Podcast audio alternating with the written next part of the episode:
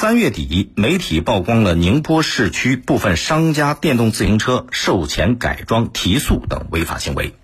对此，当地的公安部门、市场监管部门高度重视，两个多月，多次联合执法，持续保持高压整治势头，查扣问题车辆，约谈问题厂商，有效抑制了改装歪风，净化了电动自行车的销售市场。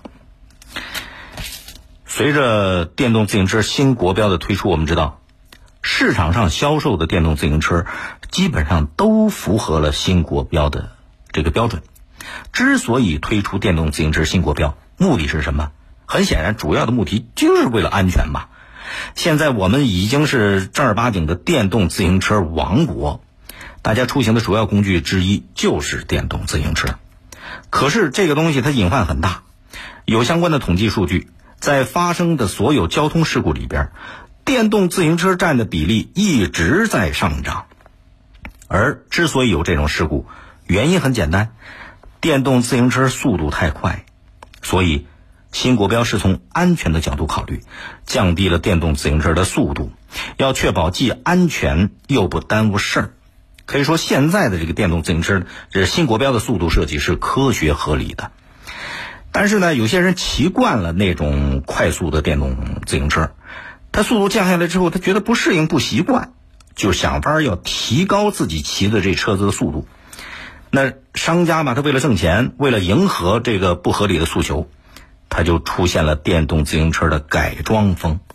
怎么改的呢？一般来讲啊，有有那么几种情况，就是商家他给你做手脚，销售之前都是符合国标的，销售之后他帮着你把速度提上来。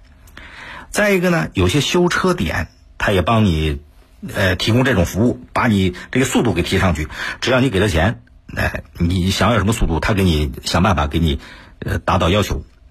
第三个呢，有些生产厂家暗度陈仓，在设计电动自行车的时候，他就给你留下改装的空间了，是吧？所以车辆加装保险杠、加长坐垫儿、车底增加电池盒等等。这都是电池电动自行车改装的现象。新国标之下的电动自行车，因为有这些东西，安全隐患仍然存在。这是厂家，哎，呃，和和和这个一些修理呃这个修理点，他给你做的这些手脚。其实对这个问题，作为每一个电动自行车的车主，也得有正确的认识。速度快，不能拿命去换。和安全相比较，什么都是假的。得确保安全，这才是第一位的。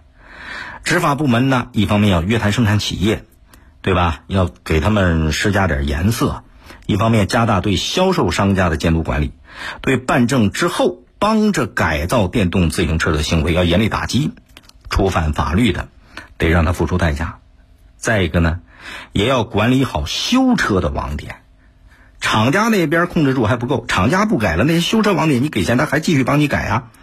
对那些依靠技术帮助改造电动自行车的那些修车的修车师傅，也得发现一起打击一起。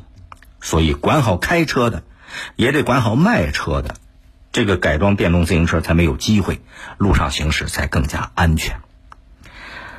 更多内容，请下载荔枝新闻和我苏客户端。你也可以关注江苏新闻广播的官方微博、微信。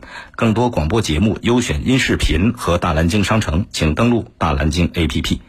大林评论在大蓝鲸上推出音频产品，每天更新，欢迎您搜索订阅收听。再会。